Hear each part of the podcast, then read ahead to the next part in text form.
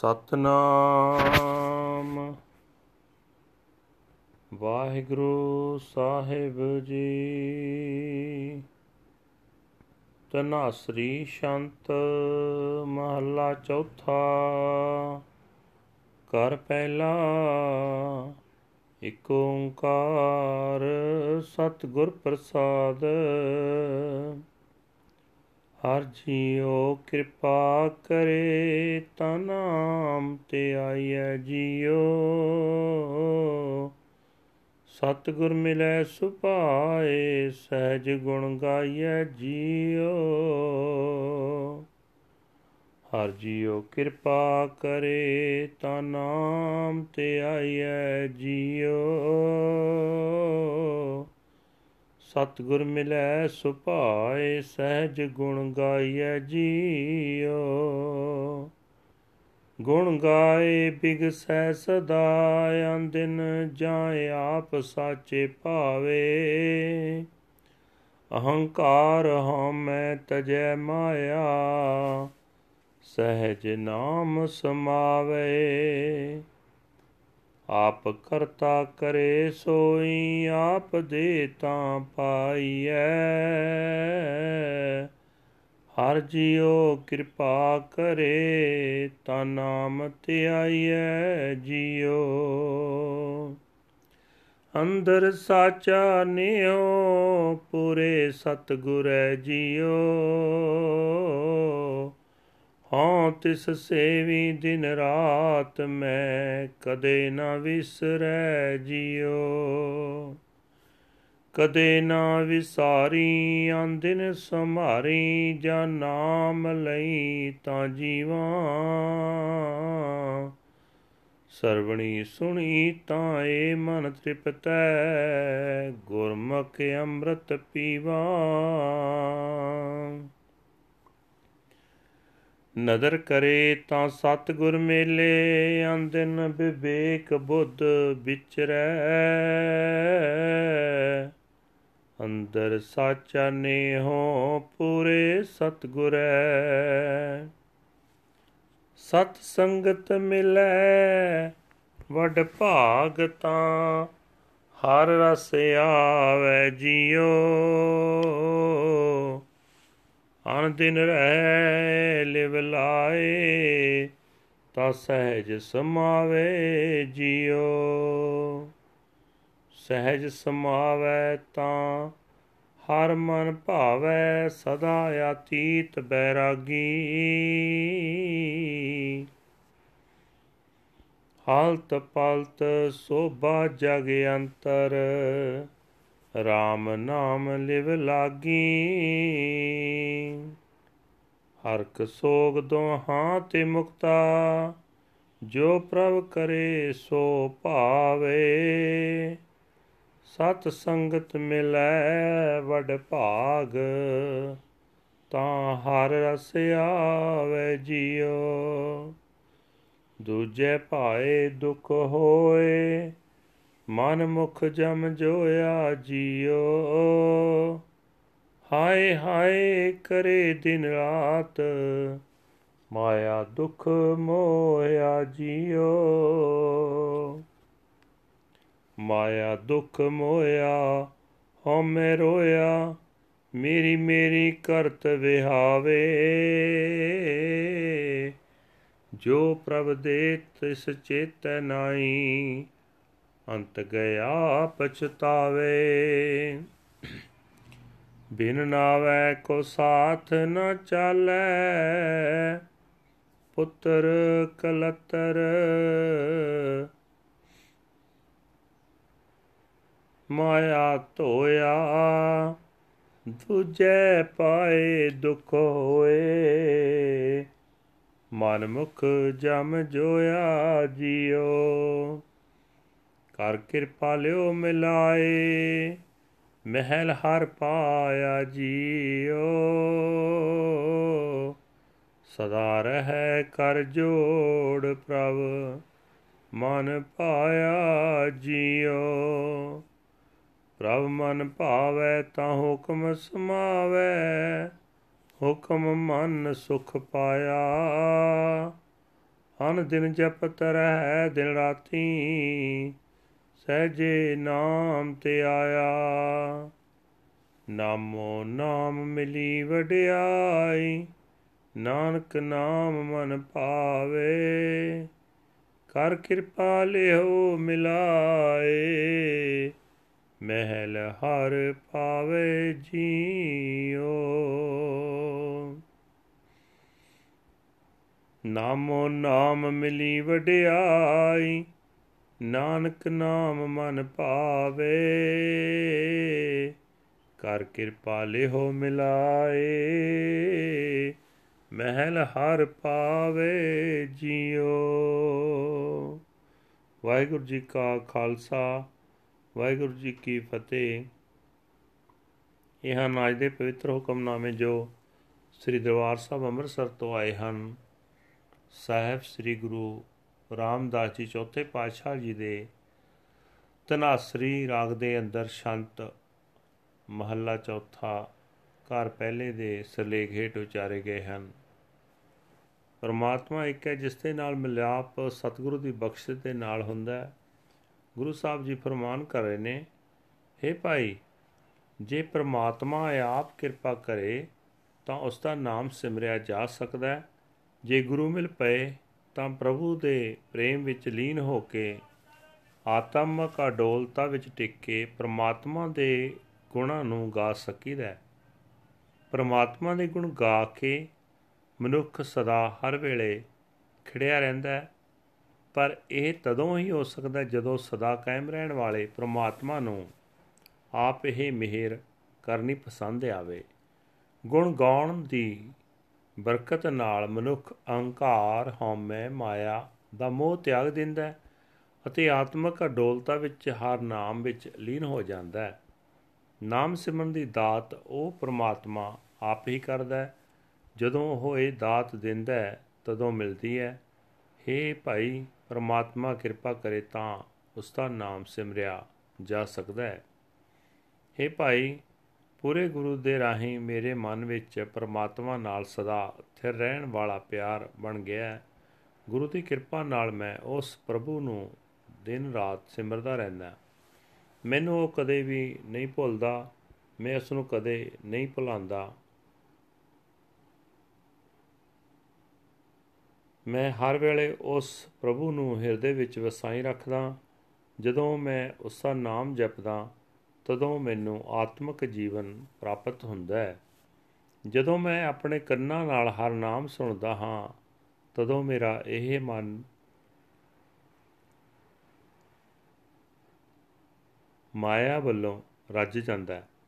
हे ਭਾਈ, ਮੈਂ ਗੁਰੂ ਦੀ ਸ਼ਰਨ ਪੈ ਕੇ ਆਤਮਿਕ ਜੀਵਨ ਦੇਣ ਵਾਲਾ ਨਾਮ ਜਲ ਪੀਂਦਾ ਰਹਿੰਦਾ ਜਦੋਂ ਪ੍ਰਭੂ ਮਨੁੱਖ ਉੱਤੇ ਮਿਹਰ ਦੀ ਨਿਗਾਹ ਕਰਦਾ ਹੈ, ਤਦੋਂ ਉਸ ਨੂੰ ਗੁਰੂ ਮਿਲਾਉਂਦਾ ਹੈ।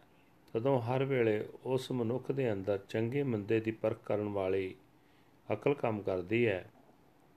हे ਭਾਈ, ਪੂਰੇ ਗੁਰੂ ਦੀ ਕਿਰਪਾ ਨਾਲ ਮੇਰੇ ਅੰਦਰ ਪ੍ਰਭੂ ਨਾਲ ਸਦਾ ਕਾਇਮ ਰਹਿਣ ਵਾਲਾ ਪਿਆਰ ਬਣ ਗਿਆ ਹੈ।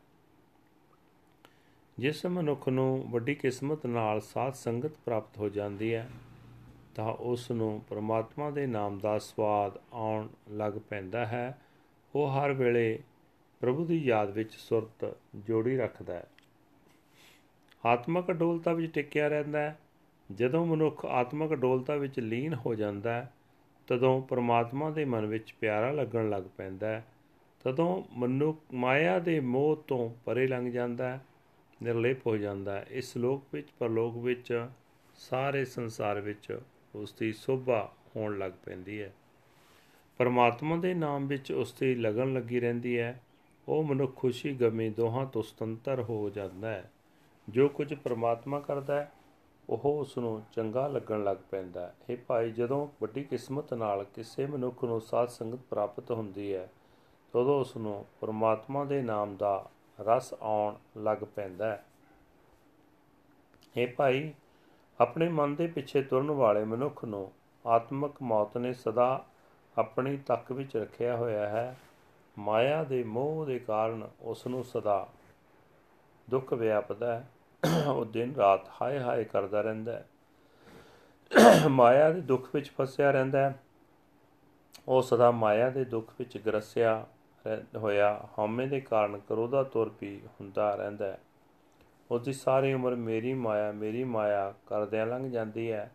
ਜਿਹੜਾ ਪ੍ਰਮਾਤਮਾ ਉਸ ਨੂੰ ਸਭ ਕੁਝ ਦੇ ਰਿਹਾ ਉਸ ਪ੍ਰਮਾਤਮਾ ਨੂੰ ਉਹ ਕਦੇ ਚੇਤੇ ਨਹੀਂ ਕਰਦਾ। ਆਖਰ ਜਦੋਂ ਇੱਥੋਂ ਤੁਰਦਾ ਹੈ, ਤਾਂ ਪਛਤਾਉਂਦਾ ਹੈ, ਪੁੱਤਰ, ਇਸਤਰੀ, ਆਦਿਕ, ਹਰ ਨਾਮ ਤੋਂ ਬਿਨਾ ਕੋਈ ਵੀ ਮਨੁੱਖ ਦੇ ਨਾਲ ਨਹੀਂ ਜਾਂਦਾ। ਦੁਨੀਆ ਦੀ ਮਾਇਆ ਮਨੁੱਖ ਨੂੰ ਛਲ ਲੈਂਦੀ ਹੈ। ਇਹ ਭਾਈ, ਆਪਣੇ ਮਨ ਦੇ ਪਿੱਛੇ ਤੁਰਨ ਵਾਲੇ ਮਨੁੱਖ ਨੂੰ ਆਤਮਿਕ ਮੌਤ ਗ੍ਰਸੀ ਰੱਖਦੀ ਹੈ। ਮਾਇਆ ਦੇ ਮੋਹ ਦੇ ਕਾਰਨ ਉਸ ਨੂੰ ਸਦਾ ਦੁੱਖ ਵਿਆਪਦਾ ਹੈ। हे ਹਰੀ, ਜਿਸ ਮਨੁੱਖ ਨੂੰ ਤੂੰ ਆਪਣੀ ਕਿਰਪਾ ਕਰਕੇ ਆਪਣੇ ਚਰਨਾਂ ਵਿੱਚ ਜੋੜ ਲੈਂਦਾ ਹੈ ਉਸ ਨੂੰ ਤੇਰੀ ਹਜ਼ੂਰੀ ਪ੍ਰਾਪਤ ਹੋ ਜਾਂਦੀ ਹੈ। ਇਹ ਭਾਈ, ਉਹ ਮਨੁੱਖ ਪ੍ਰਭੂ ਦੀ ਹਜ਼ੂਰੀ ਵਿੱਚ ਸਦਾ ਹੱਥ ਜੋੜ ਕੇ ਟਿਕੇ ਰਹਿੰਦਾ ਹੈ। ਉਸ ਨੂੰ ਆਪਣੇ ਮਨ ਵਿੱਚ ਪ੍ਰਭੂ ਪਿਆਰਾ ਲੱਗਦਾ ਹੈ। ਜਦੋਂ ਮਨੁੱਖ ਨੂੰ ਆਪਣੇ ਮਨ ਵਿੱਚ ਪ੍ਰਭੂ ਪਿਆਰਾ ਲੱਗਦਾ ਹੈ ਤਦੋਂ ਉਹ ਪ੍ਰਭੂ ਦੀ ਰਜ਼ਾ ਵਿੱਚ ਟਿਕ ਜਾਂਦਾ ਹੈ ਤੇ ਹੁਕਮ ਮੰਨ ਕੇ ਆਤਮਿਕ ਆਨੰਦ ਮਾਣਦਾ ਹੈ। ਉਹ ਮਨੁੱਖ ਹਰ ਵੇਲੇ ਦਿਨ ਰਾਤ ਪਰਮਾਤਮਾ ਦਾ ਨਾਮ ਜਪਦਾ ਰਹਿੰਦਾ ਹੈ। ਆਤਮਿਕ ਅਡੋਲਤਾ ਵਿੱਚ ਟਿਕ ਕੇ ਉਹ ਹਰ ਨਾਮ ਸਿਮਰਦਾ ਰਹਿੰਦਾ ਹੈ।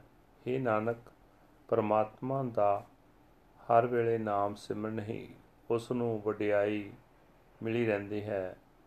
ਪ੍ਰਭੂ ਦਾ ਨਾਮ ਉਸ ਨੂੰ ਆਪਣੇ ਮਨ ਵਿੱਚ ਪਿਆਰਾ ਲੱਗਦਾ ਹੈ ਇਹ ਹਰੀ ਆਪਣੀ ਕਿਰਪਾ ਕਰ ਕਿ ਜਿਸ ਮਨੁੱਖ ਨੂੰ ਤੂੰ ਆਪਣੇ ਚਰਨਾਂ ਵਿੱਚ ਜੋੜ ਲੈਂਦਾ ਹੈ ਉਸ ਨੂੰ ਤੇਰੀ ਹਜ਼ੂਰੀ ਪ੍ਰਾਪਤ ਹੋ ਜਾਂਦੀ ਹੈ ਵਾਹਿਗੁਰੂ ਜੀ ਕਾ ਖਾਲਸਾ ਵਾਹਿਗੁਰੂ ਜੀ ਕੀ ਫਤਿਹ This is today's Hukamnama from Sri Darbar Sahib Amritsar uttered by our fourth Guru Guru Ram Das Ji under heading Tanasri Shant Fourth Mahal First House One Universal Creator God by the grace of the True Guru.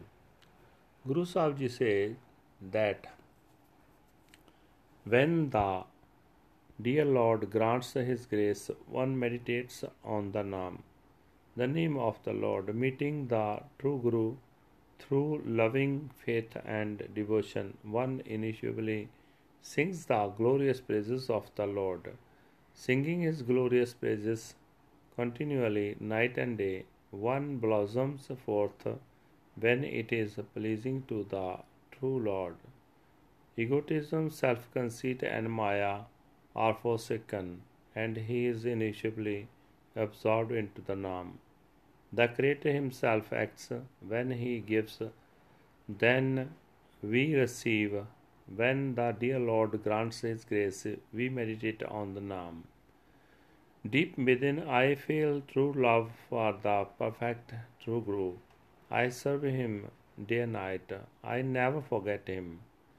I never forget him. I remember him in night and day. When I chant the Naam, then I live. With my ears I hear about him, and my mind is satisfied. As Gurmukh I drink in the ambrosial nectar. If uh, he bestows his glance of the grace, then I shall meet the true Guru. My discriminating intellect would contemplate him night and day. Deep within, I feel true love for the perfect Guru.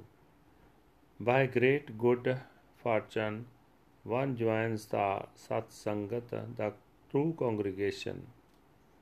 Then one comes to savor the uh, subtle essence of the Lord.